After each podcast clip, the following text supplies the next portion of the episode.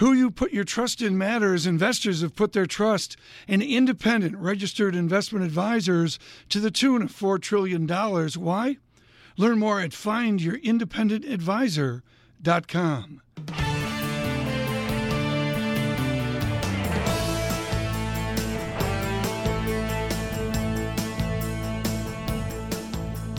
Welcome to the Bloomberg Surveillance Podcast. I'm Tom Keene with David Gura. Daily, we bring you insight from the best in economics, finance, investment, and international relations. Find Bloomberg Surveillance on iTunes, SoundCloud, Bloomberg.com, and of course, on the Bloomberg. Let's bring in now uh, Lord Robert Skidelsky. He is Emeritus Professor of Political Economy at the University of Warwick, member of the House of Lords, uh, of course. And uh, Lord Skidelsky, it's great to have you with us. Thanks very much for the time. Thank you. Thank you for asking me. I, I don't think that uh, that Donald Trump would call himself a, a, Keynesian, but in light of what, what he's proposing here, all of these tax cuts, uh, all of this infrastructure spending, is he a sort of neo Keynesian? Is he is he somewhat? Does he have a foot in the school? Let's say. Look, no one ever, no one in the United States has ever called themselves a Keynesian. Even when, even in the in the heyday of the Keynesian economics, it was always the new economics. Um, they don't like um, they don't like the thought that they're taking their economics from somewhere someone else. So, um, of course, he wouldn't have called himself a Keynesian. But if you if you add up the package, the tax cuts uh, and the infrastructure spending, the implications are very Keynesian. I mean, of course, you can argue about the detail, who benefits from the, his particular tax proposals and so on. But broadly, it's a stimulus package and uh, a, a, fiscal stimulus package, and that, in my way of thinking, is Keynesian. He's talked about this on, on the campaign trail in, in broad strokes. Now he's been elected. There are a few months here until he takes office. What are you going to be looking for? What are you going to be listening for uh, as that package comes together? Well, I'd be, I'd be um, uh, obviously uh, w- uh, listening for the detail of it, um, uh, and, and and of course you'd have to gauge the political situation. I mean, it, it goes against uh, the the conservative instincts, uh, the instincts of the of, of, the Republicans, who have, um, of course, been very austerity minded, and and he hasn't repudiated austerity. In other words, he's left everything quite ambiguous in terms of um, in terms of rhetoric, but the thrust of the policy is very it was very clearly actually spelt out in the Financial Times by one of his um, um, leading advisors, uh, and I can't remember uh, his name. He said, "Look, um, if this package causes the economy to grow, as I think it will, then the debt GDP ratio will fall automatically. It is the way of balancing the budget that is, to get the economy to grow more strongly. If it can grow by 3 4% a year rather than 1 2% a year, you're, you're, you're on the way to licking the, the budget problem. I, I, and that is total 100% Keynesianism. From where you sit, does it, does it make sense? Uh, does it stand to make a difference uh, in the short term, if not the medium term or the long term? Well, all these all these policies have to be taken in medium term, in medium term, including, say, the inflation target. I mean, it's ridiculous to say, you know, as soon as the central bank does this, inflation rate will go up or down. Um, that that's not the point. The medium term target is important, but some of the programs should be what's called shovel ready, and then the other the other thing is expectations, isn't it? I mean, once business knows that certain things are going to happen, um, they will be able to gear up for them, and that will have an effect before uh, before they actually happen. So uh, the timing of the thing is not very very clear, but there should be some short-term effects just through the expectation channel. Uh, with us this morning, Robert Skidelsky here in our studios in London, of course. His three volumes on John Maynard Keynes, but much more. His treatise after the crash, I thought was just uh, wonderful. So a book that conservatives and liberals alike uh, could uh, get much out of. We have so much for you this hour. David Gura in New York. I'm Tom Keene in London. Robert Skidelsky, uh, you write of history. You write of political history. The conservatives um, sometimes grumble at Skidelsky economics. I want to do a little Keynes and Hicks ISLM theory. A lot of people, including President elect Trump, are talking about moving the real economy curve, the IS curve, out with stimulus. In this distortion of interest rates that we have now, is the real economy curve attached to the LM curve, attached to the money curve Or are we so distorted those models don't work? Well, we, we are distorted in, in, one, in one very important respect, which is once you got, once the policy rate hit the zero bound, almost, you know, as low as it could go, you ran out of monetary policy tools. So you, you lost any ability by orthodox interest rate policy to affect the real economy. Uh, that tool just disappeared once you'd hit zero. So you had to do something else. Now, I would have said at that point, you should have, this is, we're talking about 2010, 2011, even a bit earlier, you should have gone for fiscal. Um, and, um, uh, but they didn't. Uh, because um, at, that, at that moment, the whole emphasis was on austerity. The whole fear was that governments would default, that they were in such big de- uh, debt uh, crisis that you couldn't use fiscal policy, so they used monetary policy. And monetary policy was just printing money, essentially. Um, and it was trying to do the job of, of interest rate policy, but unfortunately, it didn't work. Um, because um, you, you, can, you know, as the saying is, you can bring the horse to water, but you can't actually make it drink. and, and there were too many leaks in monetary policy for it to really revive the economy. Help us with a liberal interpretation of how to deal with Republican House, Republican Senate, Republican president. I mean, we've seen that for a cup of coffee. I believe it was in the early 70s. It really harkens back almost to Coolidge in the 1920s, doesn't it? Yeah, but Coolidge uh, didn't have the, the, the, same ideas as, as Trump.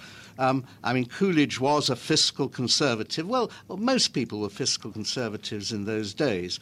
Uh, I, my, my take on it is that a Republican Congress even if it were wholly committed to austerity policies, would not be able to defy a president with a mandate to get the economy mm-hmm. moving in the way he promised.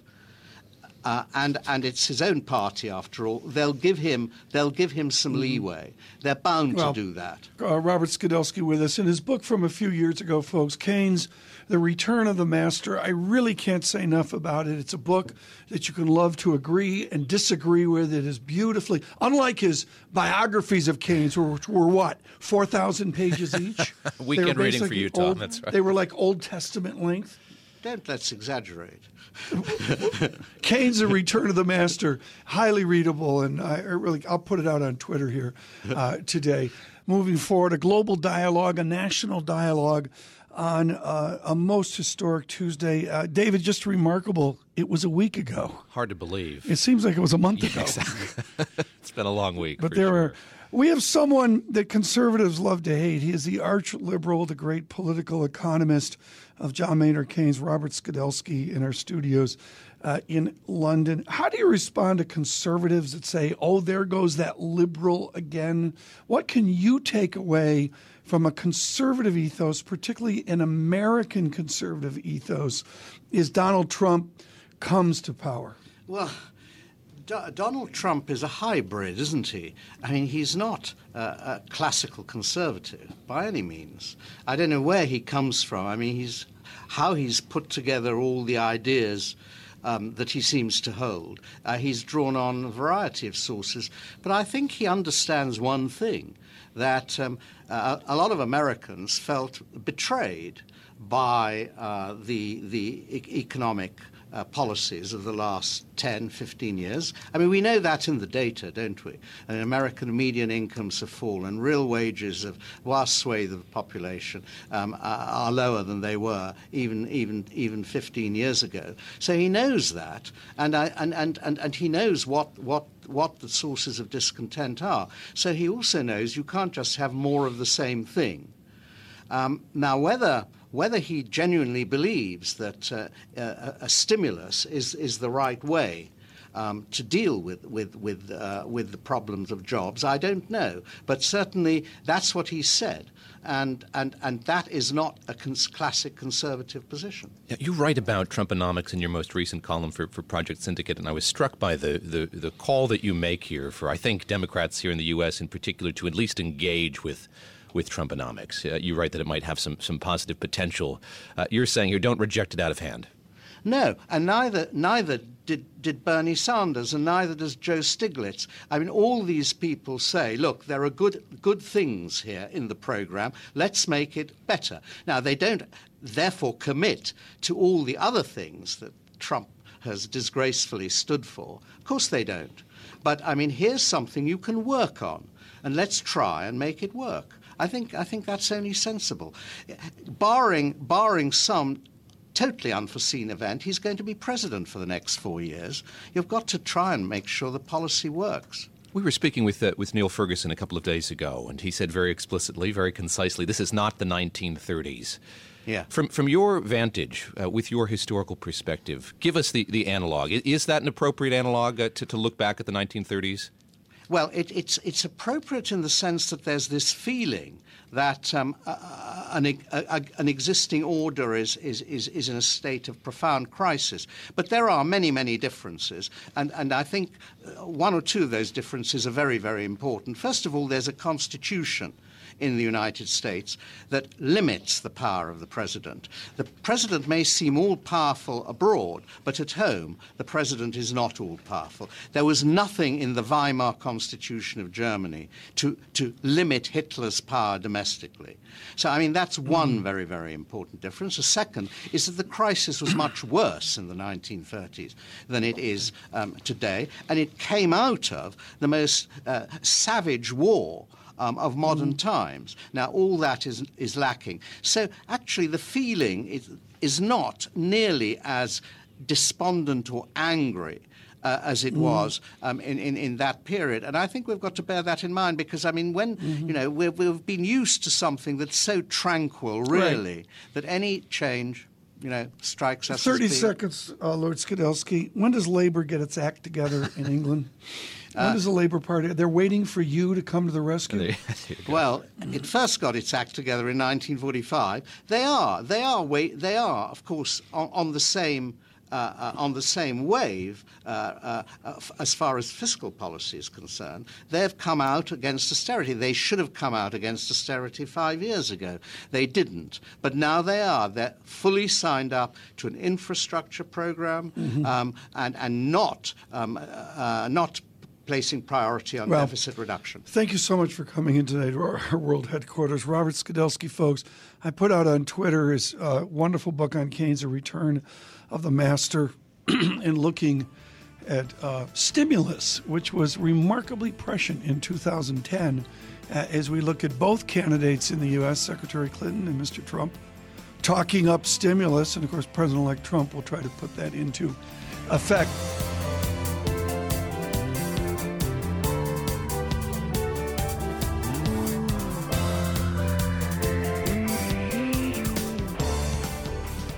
Be a good time to bring in Luigi Zingales of the Booth School in Chicago. Um, as a gentleman of Italian persuasion, he has written brilliantly on the culture and fabric of America. Uh, Professor Zingales, after a Trump victory, can a president somehow boost consumption? In y equals c plus i plus g plus nx, can any given president move the c? Uh, certainly, a massive uh, sort of reduction in taxes could boost C.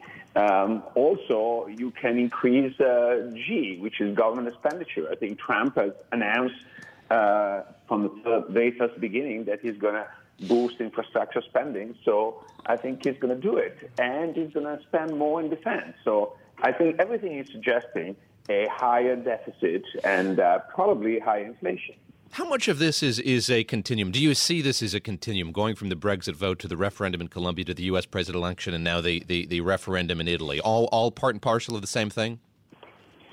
I think that uh, the Brexit vote and the Trump vote are indeed very similar because uh, they represent uh, a revolt of voters against uh, an economic system that doesn't seem to benefit them sufficiently.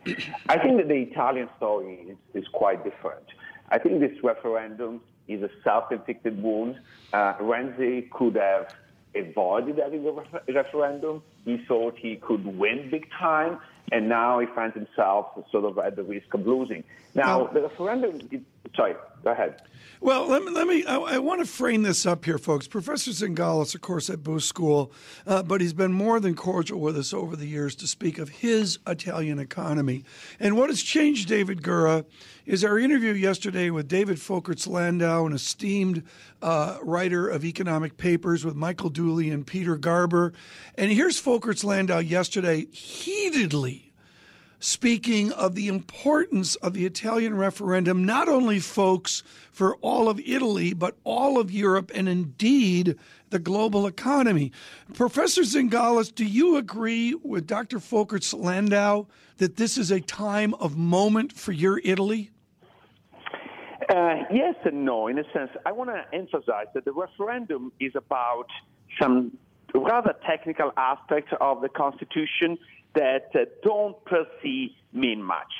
Uh, however, uh, it is perceived as a moment in which uh, Renzi takes his uh, his government, and he might end up losing, and could be the spark in a room full of gasoline. I think that uh, the Italian situation has been dire for a long time. Uh, the problem has been sort of uh, uh, anesthetized by Draghi and the quantitative easing, uh, but it's not been resolved. And uh, sooner or later, we have to take out uh, the anesthesia, and uh, the problem will resurface. Whether this is about uh, to, t- to take place on December 4th or a little bit later, that I don't know, but sooner or later will take place. Help us understand what happens here if this if this referendum do, does not pass. What's what are the next steps here for, for Mr. Renzi? So he announced that if uh, he will lose the uh, the referendum, he will resign. Now, unfortunately, I don't have uh, so much confidence that he will follow through on his word. Or fortunately, I don't know. But uh, the, the tradition of Italian politicians is not like the one of uh, uh, British politicians that when they say something, they follow through, like Cameron. I think that uh, uh, the most likely scenario is that uh, either Renzi will stay in power anyway, or there will be a coalitional government very similar to the existing one with some other figurehead. I don't think that there will be a dramatic change in anything. Uh, however, it will make uh, uh, Italy look less stable, and as I said, this could be the spark. David Gura here in New York, Tom Keene in London this week, Bloomberg Surveillance on Bloomberg Radio. A pleasure to have with us Luigi Zingales, Robert McCormick, Distinguished Professor of Entrepreneurship and Finance at the Booth School at the University of Chicago. We were talking about uh, the Italian referendum, among other things, and there is a lot to talk about here. It strikes me that a thread running through uh, that vote, the U.S. presidential election, the vote in Colombia, the, the vote in the U.K. a few months back as well, Luigi, uh, is this notion of inclusion. There's been a lot of talk about including more people uh, in economic success. What's it going to take to, to bring that from being lip service, talking about inclusion, to actually doing something about it in light of what we've seen here? Um, let me first uh, say that uh, I think the Italian referendum is different because Italy did not have any economic success in the last 20 years. So uh, before a problem of inclusion, in Italy there is a problem of creation. Uh-huh. Uh, in, in the United States and uh, Great Britain, there is a problem of inclusion, and the question is uh, how to make, uh, how, first of all, how to give opportunities to everybody. I think that some people feel uh, they're left out, and they are. If you don't have a decent primary and secondary education, you start from such a uh, disadvantage that is very hard to, to make up in life. The second is uh, I think there, there is an increase in industry concentration that brings sort of uh, higher prices that uh, damage consumers. So uh, I think having an agenda of uh, enforcing more antitrust could be very beneficial to spread the benefits of innovation to everybody. And uh, Trump has sort of paid lip service to this idea but uh, I doubt he's going to actually implement it once uh, he's in office. I think we last spoke after uh, John Stumpf stepped down from, from Wells Fargo as, as CEO. We were talking a bit about banking regulation. Now that the election is over with, forecast out a bit for us here. The news yesterday that Mary Jo White, the chair of the SEC, is going to step down at the end of President Obama's uh, term. What does the regulatory landscape look like? You bring up antitrust. Certainly, there are a number of mergers here uh, uh waiting for, for a stamp of approval or a rejection from the Department of Justice. I think that, uh, again, you have to make a forecast of which Trump we're going to see in action as a president.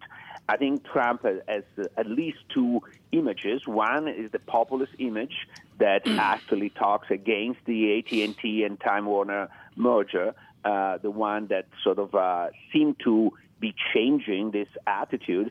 And then we have the more traditional sort of uh, uh, Republican conservative who says we should get rid of all this regulation and we should let firms do whatever they want.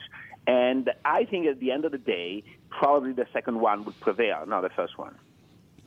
Luigi, help me here with amplitude. Lawrence Summers, writing in the FT, I believe it was, uh, the other day on okay, you can have stimulus, but how much is enough?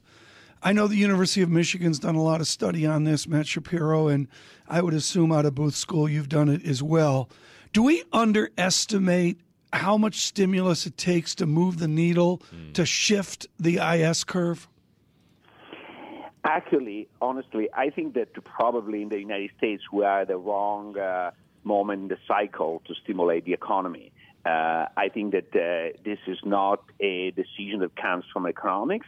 This is a decision that comes from politics in order to try to give an opportunity in the job to uh, middle class, uneducated uh, white folks who voted for Trump.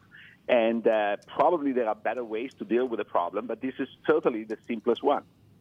How, how much does composition matter? Again, the, the thing is so inchoate right now. Uh, we've heard about tax cuts. We've heard about 500 billion up to a trillion dollars here. Uh, Tom asks about size. What, what uh, in the medium term makes a difference compositionally? Uh, I think that uh, actually focusing on defense and construction is what probably will uh, bring the biggest bang for the buck because both of these activities have a huge uh, U.S. content. I would say probably uh, almost 100% U.S. content. Anything other form of stimulus uh, increase consumption, but consumption means also uh, import, and then the impact on the economy will be different. So I, I think that uh, partly for ideological reasons, but partly for economic reasons, the, the stimulus will be focused on these two particular sectors. So the impact, I think, will be quite big. Amid all of this uncertainty about policy, uh, are the looming questions about the, the individuals Donald Trump is going to appoint to key jobs in his administration, including Treasury Secretary.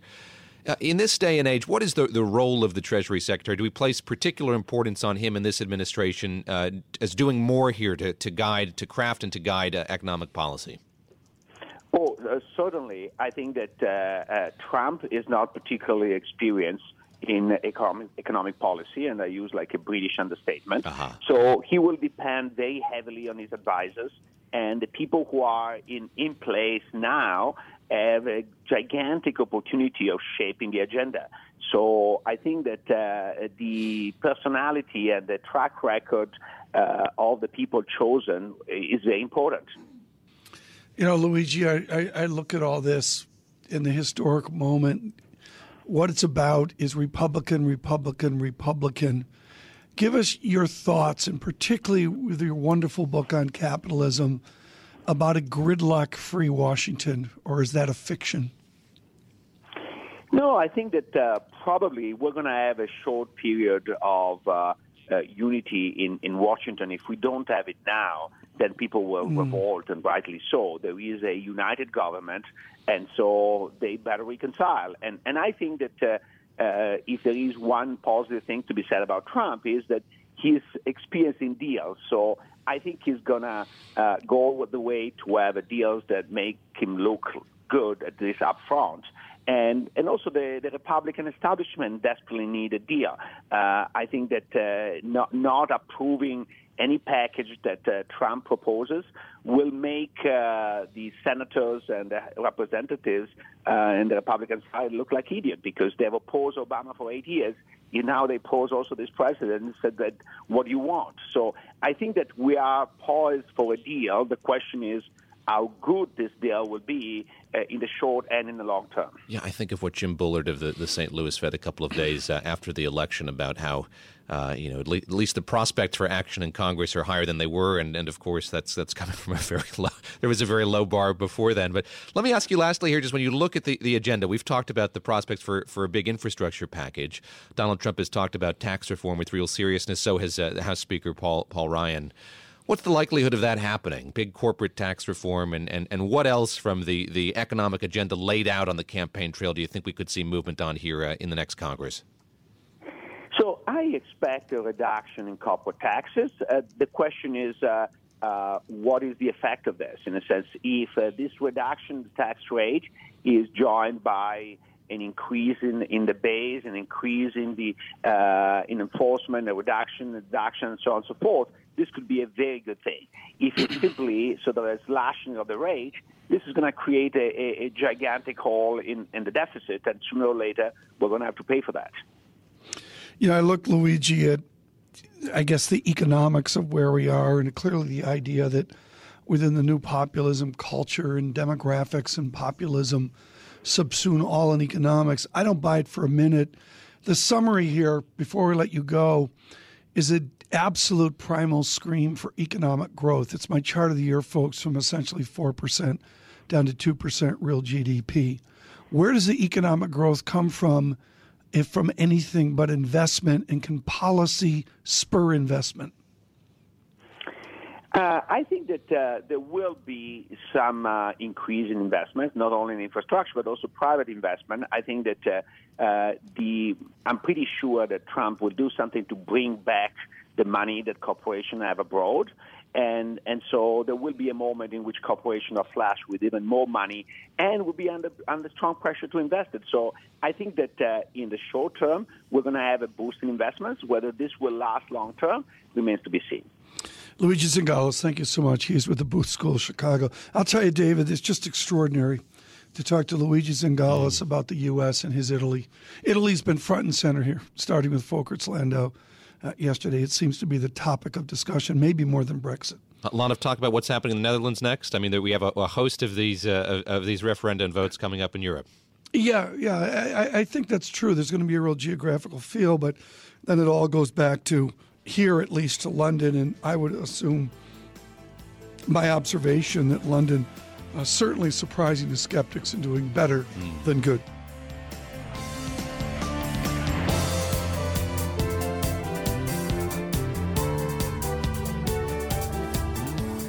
Who you put your trust in matters. Investors have put their trust in independent registered investment advisors to the tune of $4 trillion. Why? They see their role as to serve, not sell. That's why Charles Schwab is committed to the success of over 7,000 independent financial advisors who passionately dedicate themselves to helping people achieve their financial goals. Learn more at findyourindependentadvisor.com.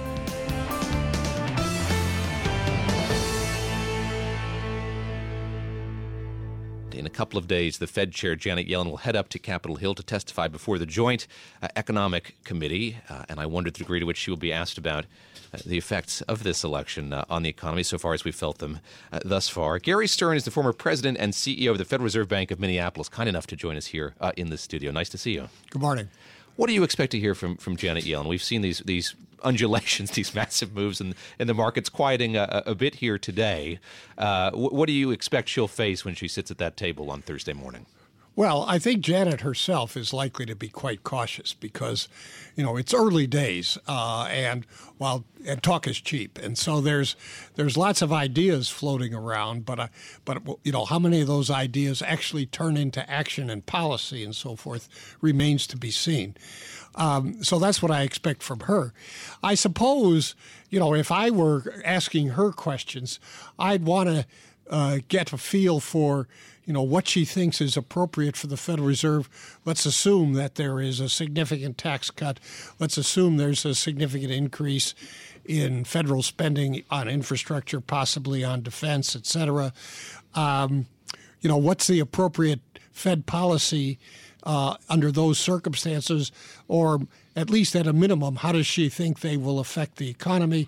How does she think they'll affect the budget deficit, et cetera, et cetera? At least that's where I'd start. How much uh, uh, assuming is going on inside the Eccles building uh, right now? We hear so much about the, the potential for policy, new policy from, from President elect Donald Trump. We haven't seen much in the way of details yet. Does that force caution or force, as you're saying here, assumption, planning out what all the scenarios might be? Well, in some sense, both uh, because first of all, the Fed is inherently a cautious yes, institution. Let's let's not forget that. But uh, the Fed, you know, the Fed has some quite sophisticated economic models that enables them to analyze the effects of, of various actions. And they can run as many scenarios as they feel like. So, you know, they're not constrained in, in terms of their analytical capabilities at all, uh, nor are they constrained in bringing you know independent judgment and experience to all this. The the problem they face, as we uh, commented earlier, is you know at this stage there are lots of things out there floating around. Uh, nothing is very concrete. We don't even know at this point, of course, who the players are going mm. to be hmm. for, from the administration side for the most part. So, you know, that's why I think while the Fed can can run infinite numbers of scenarios, they're going to be cautious about placing any bets at this point. I, I would think they would avoid uh, bet placing. All right. Gary, I would suggest that you have been one of the great, great thinkers of this Fed, and of course, uh, with a wonderful idea that you were not infected in Washington and had the sense to stay in Minneapolis, uh, that being a good thing. What is our central economics now? Is this a Phillips curve Fed? Is this a Fed that is unorthodox? Or is this a Fed, as Stanley Fischer lectured at the Economic Club of New York a couple of weeks ago, is this a Fed just searching for a conventional ISLM model? Well, I, I think uh, I think if I were trying to describe it, Tom, I would say this is a Phillips curve Fed, but people are con- confront confronted with, you know, high employment and low inflation, people yeah. have to be questioning the viability of, of that approach. And um, uh, uh, so, you know, I guess I would say it's it's probably a Phillips curve Fed with only modest conviction about that. And I think your reference to ISLM, you know, is obviously a starting point if you start to think about fiscal stimulus, but it's not necessarily the ending point. And the reason I would say it's not the ending point, is that I think there's a, a real difference between what I would call responsible or judicious fiscal stimulus and fiscal stimulus that is so outsized and and, yeah. pro, and and prospective federal budget deficits are so large for so long that you know they're perverse and you don't you don't get as much stimulus in fact out of it as you might expect you get a, a, a a reaction that says, "Boy, this doesn't look sustainable to us.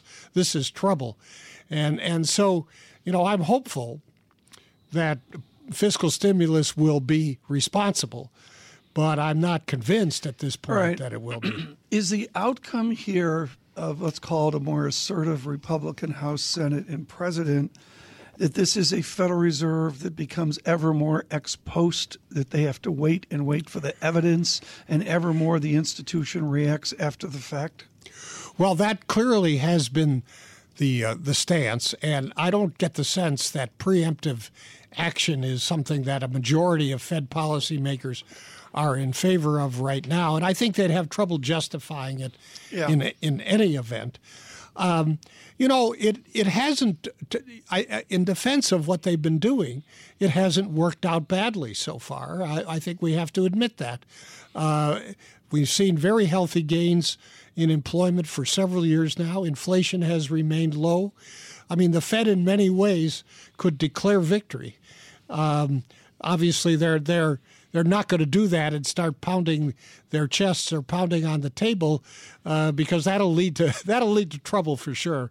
But um, uh, you know, I think the the current approach has has uh, served us well to date, and maybe the reason for that is, of course, it's come out on top of a major financial crisis. As the crisis continues to fade into the background, uh, I think the Fed is going to have to reassess uh, their approach Uh, I don't think that necessarily means they'll get re- uh, real aggressive, but I think it does mean they're going to have to reassess the approach because the hangover from the financial crisis is clearly diminishing. What does this uh, Federal Reserve look like in, in 2018?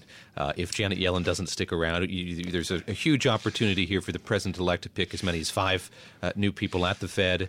Uh, there are these calls for a more rules based system by members of, of, Congress. What does the Fed look like in a couple of years? Well, I think you're right. There'll be new players for sure.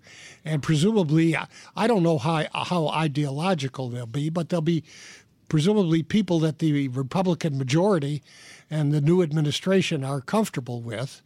Um, whether that'll go to a rules based approach, I think that issue will be on the table and will clearly be on the table and will stay on the table. Whether it gets resolved, I doubt it'll get resolved in the next two years.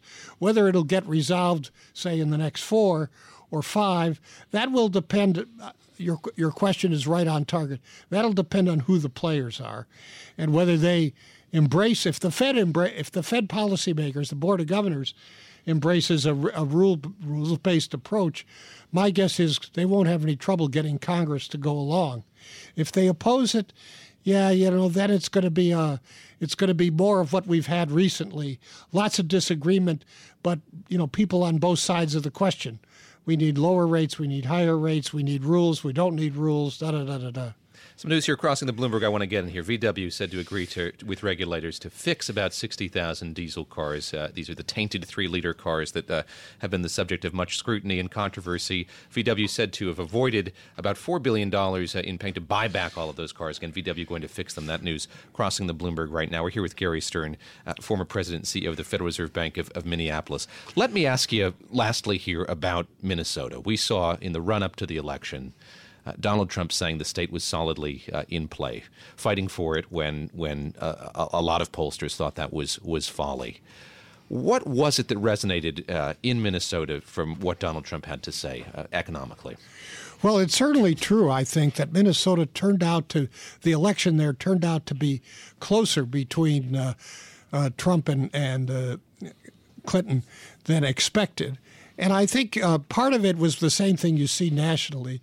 That is, he res- his message resonates with people in rural areas, in smaller towns, people who feel they haven't shared in um, the b- benefits of the economic growth and the improvement of the economy that we've had since the crisis, and maybe uh, for a decade or more.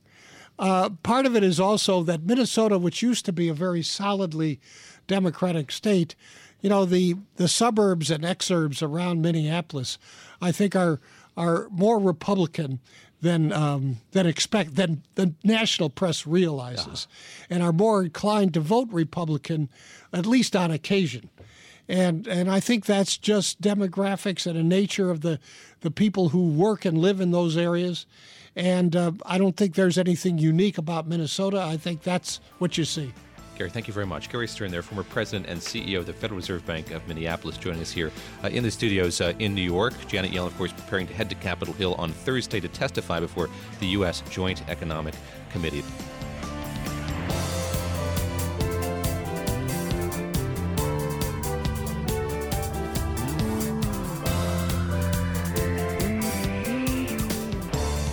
Our guest uh, that we hope to go to here in a moment is a very special guest. Jean Claude Trichet, you've heard me say many times, folks, is the engineer from Nancy. Uh, he has the most original economics. It has always the feeling of control and the plug in of engineering, the thinking of engineering, and that's something that we value uh, uh, greatly. Mr. Trichet, of course, coming after Mr. Duisenberg and before uh, Mr. Draghi as a president of the European Central Bank, as someone who managed through crisis. There was accolade and there was criticism, and now joining us, Jean Claude Trichet. On my trip to London, uh, Mr. Trichet, and good morning. My trip to London, clearly the talk is of Italy. How urgent is the moment for an Italy that must come to grip with slow economic growth? Well, I, I think really that. Uh Italy is a conundrum because, on the one hand, you have a very, very solid manufacturing sector, which is keeping its market share quite well. and uh, can be compared really to uh, what you see in Austria and uh, the south of Germany. And on the other hand, you have this uh, long-standing stagnation of the economy. I can explain that only because mismanagement in part of Italy, particularly I would say public management in the south of Italy, is absorbing uh, the uh, surplus that uh, Italy is producing in its manufacturing sector. So uh, they, they have really to embark on a very solid management of the uh, public mm-hmm. side, if I may, of the economy. And, uh, and I trust that it is possible, but it's difficult. But it calls for structural reforms, and it calls for, uh, for mm-hmm. eliminating uh, largely, you know, the uh, kind of clientelism which exists in, mm-hmm. in the Italy, and particularly in the south. Mr. Trichet, I've always kidded you about your engineering and your foundation approach to economics. How can we have a European economics amid negative rates? Do you know where the risk free rate is? David Gura and I are going in search of it, and we can't find it. Is the risk free rate out there somewhere?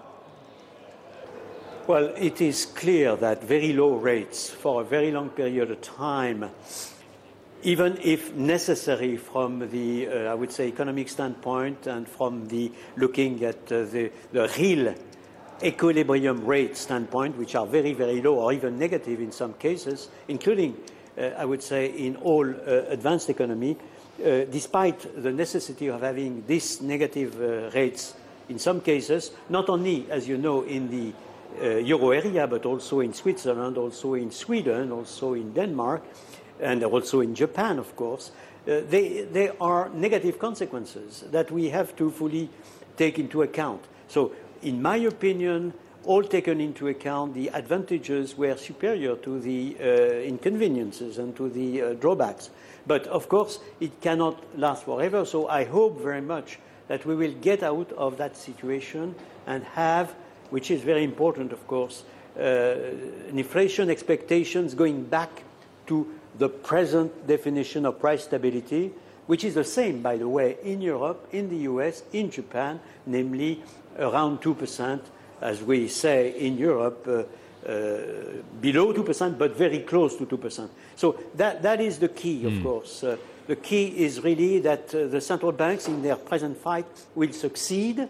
And if they succeed, then we can get out of this uh, difficult, uh, I would say, period which has, of course, a lot of drawbacks.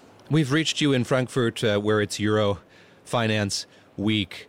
Give us a sense of, of how much of the conversation has been consumed with talk about the transition here in the U.S. Uh, uh, uh, uh, Donald Trump coming in as, as president. How, how, how much of the conversation is focused on that and the effect that that will have on Europe and indeed on, on the ECB's plans? I think, of course, it is something which is of the essence uh, because the U.S. is the most important uh, country uh, economically because the US has uh, an influence which is very, very important because it clearly demonstrates that there is a level of frustration of the people and of the middle class in the advanced economy, which is shared very largely, not only in the UK, but also in the US, and certainly in many European countries. So it is, it is something which is very important, I would say, both for political reasons and also for uh, economic reasons, because the, the, the, market are expecting a new course of action. We will see. I mean, we have to be very, very prudent. Uh, uh, you might remember the uh, result of the vote was considered very negatively, then very positively in some respect. I think we have to be cautious, prudent, uh, on the economic side, on the monetary side, on the exchange rate side. Uh, things are not moving that, you know, rapidly and so forth. So I remain myself very mm-hmm. prudent. But what is absolutely clear is that we are in a universe where, because of uh, the competition of the emerging economies, right. because of the rapidity of the surge of technology, right. we have a frustration, we have a stress of our people. Well, uh, Minister, thank you so much, Jean Claude Trichet, this morning from Europe.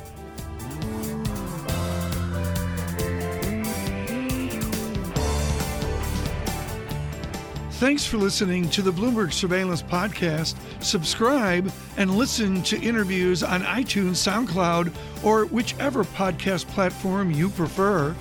I'm out on Twitter at Tom Keene. David Gura is at David Gura. Before the podcast, you can always catch us worldwide on Bloomberg Radio.